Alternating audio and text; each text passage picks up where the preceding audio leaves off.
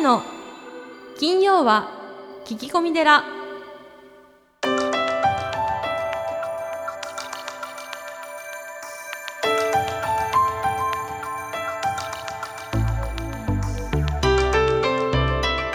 ようこそ架空のテラスタジオにお送りする長谷の金曜は聞き込み寺ナビゲーターの南雲もぐだです。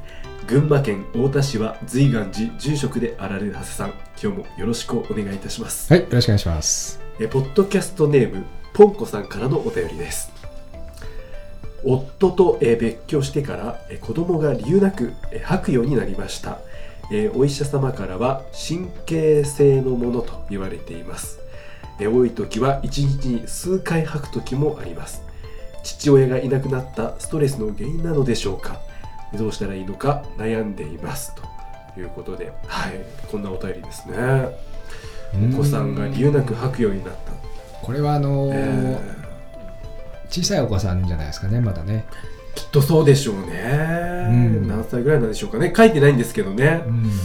あのー僕もね、ええ。ーまあ、前の奥さんとは離婚してるんですーが、はい。あのー突然こえう家族4人がえ。いなくなっあうん。家族3人がいなくなって、はい。で1人になった時には、ーえ。やっぱりこう胸が苦しくなって、ーは気持ち悪くなってそうですか、っぱり同じようにこう吐くあ。みたいな感じになりましたよ。そうだったんですか、うん、あの現実が受け入れられないっていうかですね。じゃあ、はい。ひょっとしたらそのお子さんもねお医者さんが神経性のものっていや言ってるんで。当然当然だと思いますね。やっぱりその影響はでかいですよね、はい、小さい子ほど大きいかな。そうですよね。どう受け止めていいかもやっぱ大人と違ってわからないでしょうしね、えーあんまり小さい時はね、はい。あのそういったことも、うん。離婚っていうこともわからないから、ああまあそっか、ええ。ある程度いいかもしれないですけど、はい。やっぱりこう何日も経ってくるうちにあのお父さんがいなくなるんで、あまあだんだん分かっていくんですよ。なるほど。それ厳しいですよね、うん、でそれをこう現実が受け入れられなくて、はい。体が拒絶反応を起こすんだと思うんですね。じゃあやっぱり原因はじゃあそこが大きいのかもしれないですね。ただやっぱりポンカさんからしてみたらまあね別れたっていうのもやっぱりそれなりに理由があると思うんで、うん。まあ、そこはなかなかどうしようもないところもあると思うんですね、うんうん。まあ、そこでどうしたらいったらいいんでしょうね。あのーもちろんそのお母さんがですね、はい。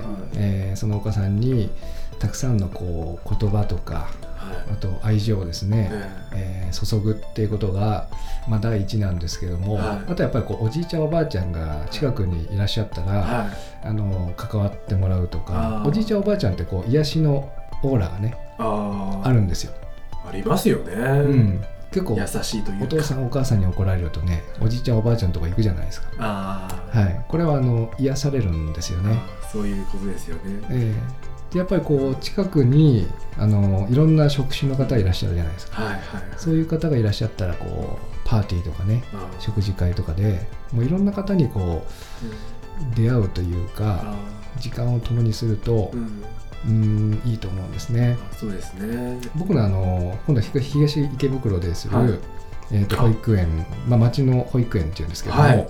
これはあのイタリアのですね、えーレッジョ・エミリアというはいこうニューヨーク・タイムズでですね世界の5本指に数えられたはい。幼児の教育法なんですが、へー。あのー要はこういろんな職種の方音楽家とか芸術家とかはい。がですねえ保育園に出入りしてーうん。で子どもたちのその自主性というかはい自分は今日何がしたいって先生がこう聞くんですね。はい。で今日は積み木がしたいとか外で遊びたいとか絵本読みたいみたいなことを自分からこう自発的にやっていってそれをこう先生や周りの方がサポートするといううん。そういう教育法なんですけどもあの人間形成にですね、はい。とてもこう幼児期に、はい。えー関わる人たちっていうのは大きく影響を与えるので、そうですね。うん、あのお母さんだけの力ではなくてそうですね。周りの方のはい。力も借りるといいと思うんですよね。そうですね、うん。ちょっとその意識で積極的にねうん。お子さんをいろんな人にこう関わらせようん、うのなんですかね場を設けるというか、そうですはい、していねく。といいかもしれないですね、はい、ぜひあのあれですね、い。もしできたらね、はい。こう一月に1回とか数回、まあ、もし、ね、別居してるお父さんにはい。会えるんだったらああそっちの方がお子さんも精神的にいいんじゃないかな。あそうですね、うん、あの子供って否定するんですよね。あの親がこう離婚したりすると。はい。自分のせいじゃないかみたいな、ああそっか、うん、だから手紙でもあの言葉でもいいんでお父さんとお母さんが愛し合って、うん。えーあなたは、えーできたうん。子供であって、はいあのーそれは後悔していないとかですね、あの大切なんだっていうことをきちんと伝えて、はい。でもねこう性格とか考え方が合わなくてはい。離婚してしまったみたいなことをきちんと伝えるといいと思うんですよね。きちんとね。うん。本当ですね。うん。そこでやっぱりお子さんも落ち着くかもしれないですしね。はい。あのーはい。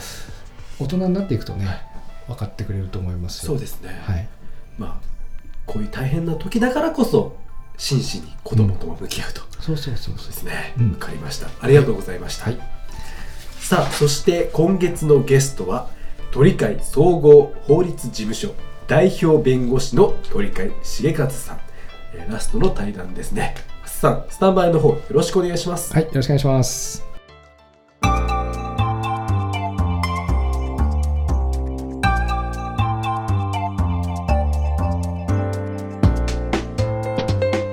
あのーえー、と先生の法順なる企業、えーの中にその企業というのは、えー、と財産だけの豊かさではなくて真の成功というのは社会的成功に個人における心の満足である潤いを加えてこそ真の成功と言える、あのおっしゃられておりますけれども、やはりその企業としてははい。芳醇な経営芳醇な運営ということはあのとても大切なんでしょうか？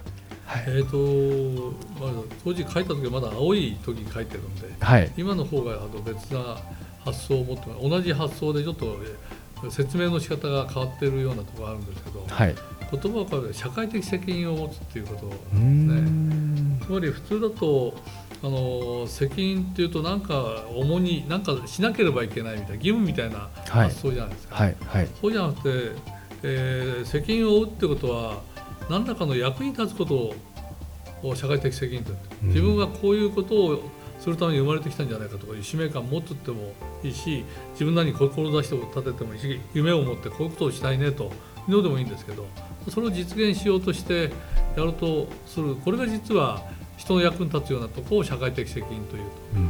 ちょっと人の役に立つことをやるんですからそこにおのずからあの評判もあるだろうし、えー場合によっては信用もあるだろうしそういうのも生まれるでしょうと。はい。縁も生まれるでしょうと。そこからいろんなチャンスが出てきて、えー収益に上がる。ただこれはもう完全に本質的な形で、えー収益上げてるからその収益をまた社会に還元するなりいろんなものに投資してまた同じような形で社会的責任をより果たそうとするという形でいい意味での循環がありますよね。ということはこれは人に対する優しさみたいな社会に人に対する奉仕役に立つっていうこれは実は法順そのものですよね。あこれが循環をするんだと。あはいはい。だから社会に対して社会がこういうことで困ってるじゃあうちがこういうことを提供ししてそれを解決していきましょうという形で商品とか製品とかサービスが作られる。うん。それでお金払ってくれるそれがいいものであれば対価も大きくなるたくさんの人が使う。そういうことによって富が増すと。利益が上がると。つまり人に対してちゃんと評価に値するような喜ばれるようないやものを提供するからこそ利益が出てくる。うん。したがって社会的責任を負う方が利益率は高いはずなんですよ。なるほど。社会的責任を負う方が利益を先に問うということは、はい。そこの社会的責任よりも利益を優先するから、利益率は下がるはず、ね。一時的には上がるかもしれないけど、はい。循環しないんですよ。あ。つまりあの人のためにやるってことは人に喜喜ばれる信用がある評価されるその上であのブランドとかできるから他の人と違った価値がさらに出てくる。というのでそこで優位性が出てきてえー利益が出てくる。と利益が出てくるとそれをまあ株主さんに配当したり将来の投資に回したり内部留保にするでしょうけど同時に、えー社会に対してまた還元すると。つまり社会に還元して利益を得てその利益をまた一部社会に還元すると。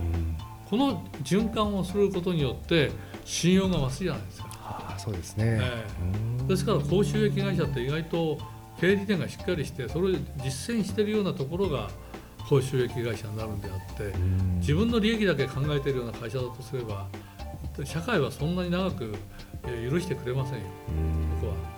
そういう形でやるとやっぱり長い目で見ても人からちゃんと評価される。だけど利益は出さないと将来がありませんから。利益はちゃんと出すようにするとすれば正当な利益は当然に認めしかもそこういうところは社会に対して還元してますから。望ましいと。利益を与えていいんだと。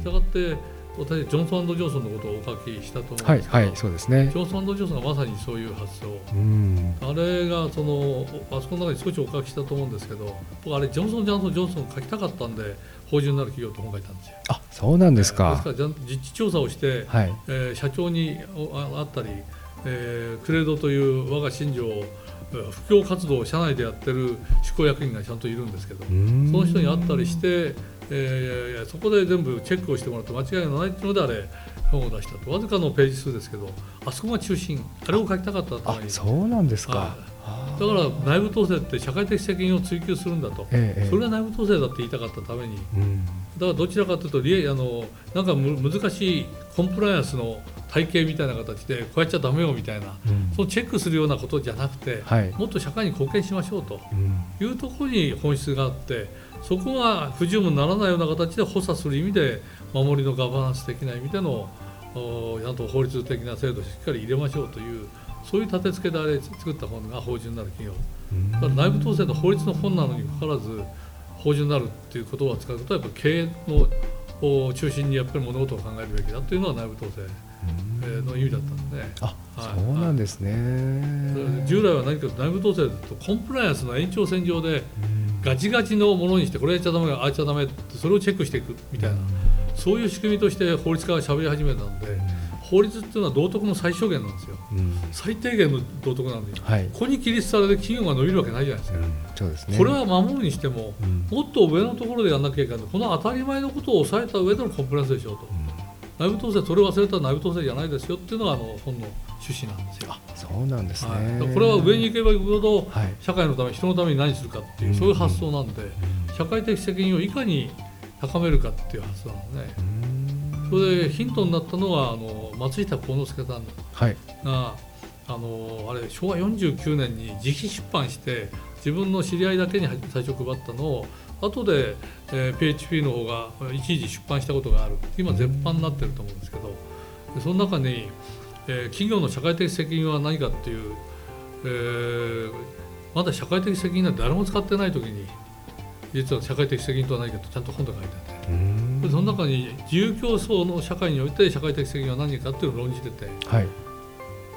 自由競争とはいかに多くの社会的責任を果たすかの競争であるとは逆に言うと社会的責任を多く果たす方があ。はい。自由競争の勝者になるっていう普通社会的責任ってなんか、えーこうやって引いちゃうみたいな責任嫌だねっていう発想じゃなくて、ね。はい、社会的責任を果たすことが報酬益につながるっていう言い方なんですよ。はあの人はやっぱり実地でやってるから社会に受け入れられなければ収益なんて上がんないよと、いいものだったらいい収益上げられるよっていう意味の社会的責任あの方は経営理念主義なんで経営理念を達成するのが社会的責任のえー意味であり社会的責任を果たせるような人材こそが本当の人材だっていう全部社会的責任えー経営理念全部集約されてる方なんでね。うんだからあそこは物を売る会社じゃなくて人を売る会社だというのがありましたよね。はい。人が全てだっていう話ですから社会的責任を持つのは人ですから。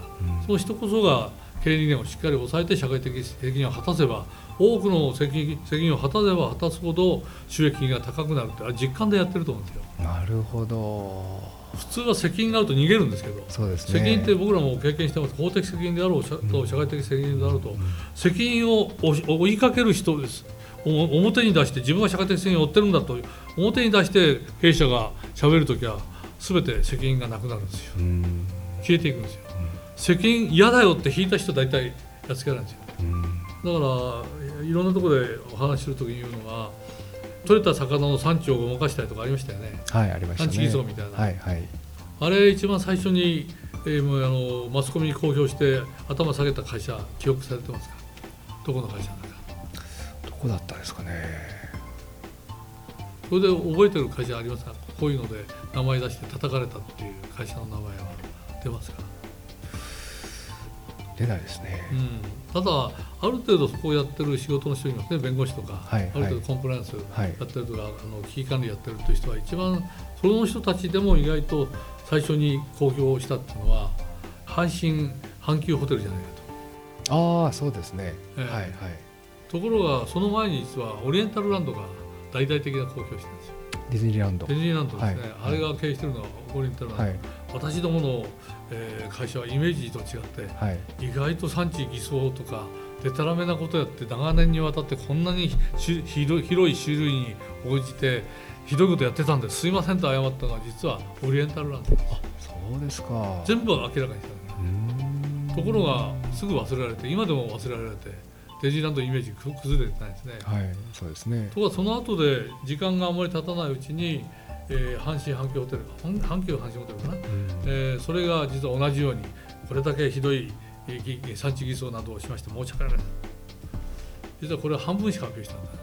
あそれは内部告発ではい。社員の方がマスコミに対してあれ半分しかまだ発表してませんからねっていうふうに、えー教えちゃったんですーええ。そしたら嘘かとこいつらはとそこで徹底的に非難をしてうん。社長クビでしょ？うん。ところがオリエンタルランドは誰も覚えてないし社長クビになってないですよ。そうですね。記憶にないですね。でしょ？はい。なぜかというと悪いことを全部公表してえこういうことしないようにこうしますと言ったらマスコミでも一般国民でも、うん、ここまでちゃんと責任認めるんなら本当にやるんだろうと信頼するから追いかけない。責任を全うする人は全然非難ない。うん。それに対して逃げる人は逃げるのかいと許さんぞって言うからマスコミをボンボンボン社長を辞めさせるまで痛めつけるわけですね。これどこでもそうで例えば僕は株主総会の指導なんてするんですけど、はい。オーナー経営者ってすごいんですよ業績悪かったとするじゃないですかすいませんと私の指導が悪くてこんなに悪い業績ですいませんと率直に謝るんですよはサラリーマン社長だと逃げ逃げてあ。はい。この業績の悪いのはどうやって逃げるんだみたいな逃げ考えるところが、えー堂々たる社長連中は意外と、えーすいません私だと。そしたら徹底的に非非難しようとしてもあまりにもちゃんと謝られちゃうと何もできないじゃないですか。それで、えー後ろですよ 2, 期連続なんですよ。その時は来期は黒字にしますからと言って、えーそうすると来期も同じ株主来ますから。来期良くなるって言って全然良くなってないじゃないかと。どうするんだ責任取るのかみたいなことを厳しく言われるわけですよ、はいはい。そしたらすいませんと。本当に申し訳ないと。私の読みが甘かったと。これは反省してまた次の年までなんとかあの、えー黒字にしますからって言ってもやっぱりその迫力が違うんで責任を負っちゃってるから、そうですね。うん、そうするとみんないいやと。それで3期目が大体ずっと赤字ってことないんで黒字になると拍手で迎える。んですで終わった後色紙で書いてくださいと不安クラブみたいな。松下幸之助さんが一番すごいって言われてるんですよ。あ。あの人は総監屋がいた時期だから、はい。業績悪いとめちゃくちゃ言われるじゃないですか、えその時どうしたかっていうと後ろに事務局っていて僕ら弁護士もそういうところにいるんですけど会社の人もいますね。これで議長やってまだいいろんなことが分かんない時は事務局にこうやって相談するのが総会なんですけど痛めつけられるような実は自分を非難するようなげ厳しいことを受けてますね。そしたら後ろ振り返って「君たちないいか？ちゃんと聞こえるようにですよ聞こえるように。いい話だよね」と「これは教訓として残しておかなきゃならない」と「ちゃんと記録しておかない」って言うんですよ。そしたらあの攻める側がそれ以上何も責められないじゃないですか。自分が厳しいこと嫌なこと言ってるの知ってるわけですか？ら嫌味言ってるの。それを受け止めてくれてちゃんと書き残してくれなんていうわけじゃないですか。は何も言えなくなるんですよそう総会あですやっても、やね。っぱり役者が違う、違いますね。人間性の勝負なんですけどうんだから責任を受け止める人は誰も責任追及しないんですよ。うん。普通は逃げるから追いかけられる。うん。そういうあの間合いが分かれば法的責任は怖くないですよ。うん。大覚悟があれば責任を負わせないですよ。普通は、うん。逃げるから絶対許さんっていうので徹底的にいじめ抜かれるっていうのは本当ですから。いや本当そうですね、はい世の中ってやっぱり面白いもんでそういう意味では社会的責任をちゃんと負うんだという、はい。そういうあの本当の人間としてのうん望ましい姿、あそれがまさに芳醇なるあの、まあ、思想ですけどうん。それが実は高収益を上げる繁栄の元だと。うん。しかもその人たちは社会のことを常に思ってるから利益の一部でもまた社会に何とかしましょうという発想を持ってますよね。高収益ずっと続けられるっていう。そういうあの乗算乗算今連続増配何年ぐらいだか分かりますえ？これ書いた時はまだ40何年か今50年過ぎてる増配を50年以上続けてる。はそうするとね例えば1980年ぐらいに、あはい。あの株が例えば1.7ドルぐらいだったとしますよね、はい。それで統計数字あるんですけど今いくらぐらいしてるかしいやたリーマンショックの後ですよねーはいはい今120ドル弱ぐらい110何ドルですよ。は1.7ドルが110全然あのあれだけ荒れた、えーものは全然影響してないんですよ。配当率どのぐらいだと思うんです1980年に1.8ドルでえー買った時の人は今配当どのぐらいの割合をもらってると思います？どのぐらいですかね。50年以上連続増配だったんです。よわずかずつ必ず増配世界中にありますよねジョンソン・ジョンソン、はいそのほ本体ですねアメリカには。はい本体200%近いですよ、200%うん、1.7ドルで買った人はもう3.3ドル以上になってるね。だからもう手放しませんよね、これがあのジョンソン・ジョンソンの社会的責任に基づく経営なんですね。社会的責任を本当に考えるところっていうのははい。やっぱり社会のことを考えて社会にそっちに受け入れられることをしっかりやるからそれで評判になるし逆にそれが信用になるし。それあの他のところと違ったジョンソンジョンソンならいい製品よというふうに思われるちゃんとそういうしっかりしたものを作れますよね。はい。信用あのまさに、うん。うん。ブランドですよね。そうですね、えあの生産管理ですかなんかこう問題が起きた時にもう一瞬でもうあの対応したという、はい、そのスピード感ですね。はやっぱり日本だと逃げるんですけどあはい、松下電器さっき言った松下幸之助さんの亡くなった後の松下電器ですらあ人が死んでも対応しなかったですからね一人。あの古いあの耐用年数過ぎた、えー電気ストーブを使った人が、はい、えーあれはその補修が悪かったのかそこでね中毒を起こして死んだという一人が死んだと。本当に対応しなかったんですよね。実験して原因が分かんないでところがそれを放置したため今度4人死んだんですね。あそこで経済産業省が何やってんだみたいな感じでそこで調査を始めてそれであの報告出してこういう古い方の電気製品みんな持ってませんかみたいな。200億円以上かけて、えーとその後で誰も知らなかったっていうので評価されたんですけど、ジョンソンジョンソンたちの発想によると1人目死んだ時でお客さん死んでるじゃないかと。なんで対応しなかったの？っていうところが必ず問われますよね。そうですえーそこのね。辺がやっぱり本当の意味での経営的な意味でのお社会的責任を負った経営をしてるのとそうじゃないと違いうんだろうと思って社会に非難されてから始めてるのって遅いでしょそうです非難さねれる前に、うん。えー非難されても構わないからん。どんどんどんどん公表していくというその姿勢が一番大事だと思うんですよね。先生の本当にあの先手必勝ですよね。えー、と先生にとって、まあ、ちょっと範囲が広いんですけれども幸せとは、えー人の豊かさとはいかがなものでしょううーんまあ人それぞれなんで、か。はい、幸せっていうのはでもやっぱり人間は幸せになるために生まれてきてるはずなんで、うんやっぱり楽しいとか、えー嬉しいとかそういういろんな意味での感情でいい感情をやっぱり自分が持ってきて周りにもそういう印象を与えて、死んだ後もまあ残りがみたいな形でそういうのを残せるみたいなそういう生き方がやっぱり一番幸せな自分も幸せだし周りも幸せで自分だけ幸せで周りが不幸だったら、こんなに不幸せないですよね。そうですね。ああだから常に笑顔と笑い声が絶えないような家庭とかいろんな職場環境とか、うん。そういうのが作れるのが一番幸せなんだろうと思うやっぱり幸せは自分一人のものじゃなくてやっぱりみんなと共に、えー幸せを感じて初めて幸せなんじゃないかなと思いますけどね。はい。ありがとうございます。はい。豊かさというのは豊かさってこれもいろんな、あの使うわけで結局さっき申し上げたようにはい、人によってみんなおそらく、まあそうですよね。捉え方ははい、違うと思うんですけど、はいい、ややっぱり豊かさっていうのは無限をやっぱりあの理解するような心に生まれるんじゃないですかな、あ限りがないと思えばいくらでも夢と希望と冒険僕はあのディズニーランド主義なんで夢と冒険とファンタジーで生きてるって、はい。こういう人生なんで、はい。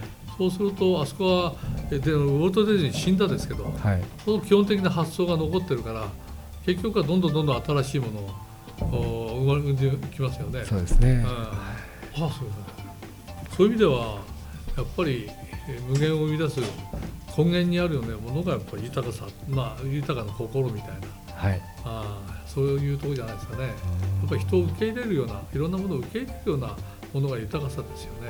はい。はい。やありがとうございます。い、はい、勝手なことはい。あのーまあ、えー最後なんですけども先生がこれからあのお仕事上こうどのようなことをなさっていいきたいと思われているんでしょやっぱり一つは税法の世界で、あはい。あんまり皆さんがやってないようなことがやられてないところがたくさんあるんで、そこをやる方が社会的に全然いいよというのがあるのでそういう一点後一点突破主義なんですけど、そういうところをいくつか開拓していきたいっていうのはもうすでにあるので、それを始めようと思ってるのと、まあ労働問題がこれから大きな問題になるので、はい。今働き方改革なんてやりますけどそうですね。やっぱり人があってのお社会であり人があっての企業だし、そういうことを考えるとやっぱりその人というものに対してもうちょっと優しいものがないといけない。厳しいものは必要ですけどやっぱり一人一人の人がやっぱり、えー自分なりに、ま、納得のいく働き方ができるっていうのかそういうのをどうやって構築するか。今はやっぱりある程度のルールの中でやってるんですけどはい。ルールがあっても対応できるものとルールがあっても対応できないものがあって知的障害者っていうのはルールに従わない人たちですよ。はい。だけどその人たちのやっぱり持ってるものをどう生かすかっていうと限界があると思いますけど生かせる人も知的障害者の中に能力の高い人たくさんいるんですからはい。オタクみたいなみんな能力高いですよ、うんこの人たちを一定のルールにはめたら能力発揮してないからそれを受け入れて職場ごとにそういう能力が発揮できるようなねそういう職場に持っていくっていうのがあると生産性が高いいろんなものが生まれる。今までなかったものが発明されるっていうことがあり得るのでそういうものを含めてあの考えていくのがこれからの社会じゃないそういう意味では労働がすごく重要なんでそこら辺を少し深めていきたいなと思ってるんですけど、はい。いやーどうもありがとうございい、ます。こちらこそありがとうございました。えーそれでは、えー今月のゲストは鳥飼、えー重勝さんでした、えーどうもありがとうございましたありがとうございました。どうもどうも。ズズズ随願寺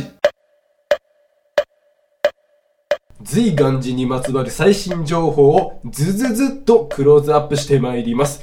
行事のご案内、講演会、コンサート情報、エトセトラ。さあ、今週は何でしょうか、長谷さん。はい、えー NPO 法人随公会、えー大変好評です。はい、随公開ですが、まあ、始まって、まあ、半年くらいが経つと思うんですけど、まあはい。改めてこの随公開って何でしょうか？あのー宗派、えー宗教ですね、えー問わずに、まあ、あ一人暮らしのですね、はい。えー方のうんサポート、はい。えーお葬式お墓、あーまた身元引き受け人、えーそういったことをですねさせていただいております、はい。あの孤独死の方とか、えー生活保護の方のお葬式もですね、はい。えーさせていただいてます。そうですか。い。まあ、実際結構じゃあ問い合わせもあったりするんですかね。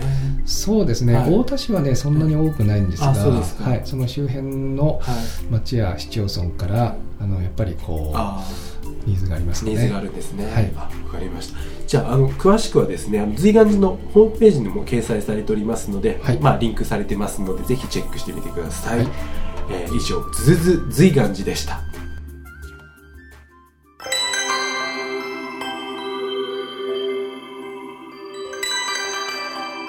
長谷の金曜は聞き込み寺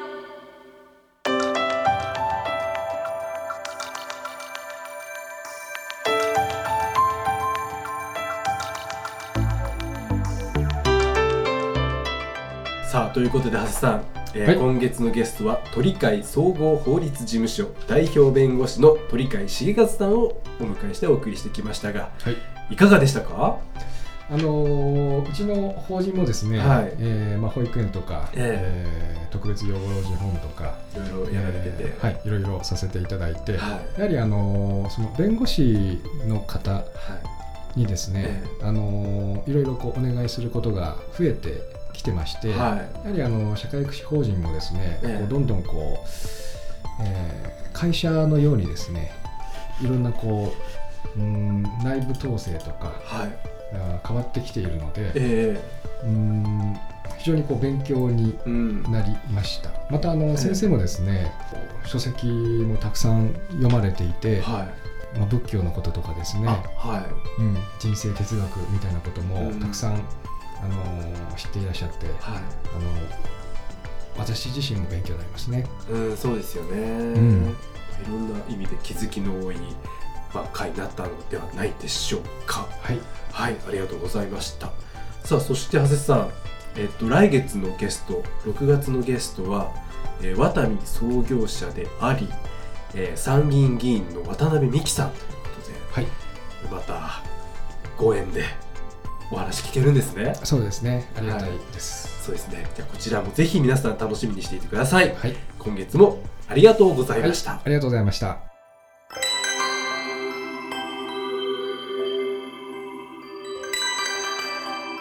長谷の金曜は聞き込み寺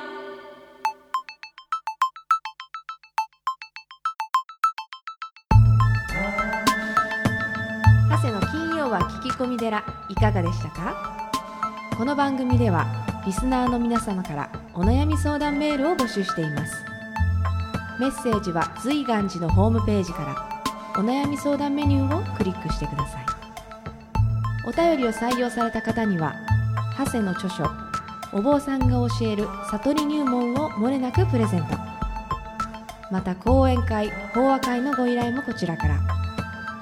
www. 随願寺 .com www. 随願寺 .com これまでの講演会ライブの模様もホームページから有料でダウンロードできますのでぜひチェックしてみてくださいね。それではまた次回も未知なるテラスタジオでお会いしましょう。合唱。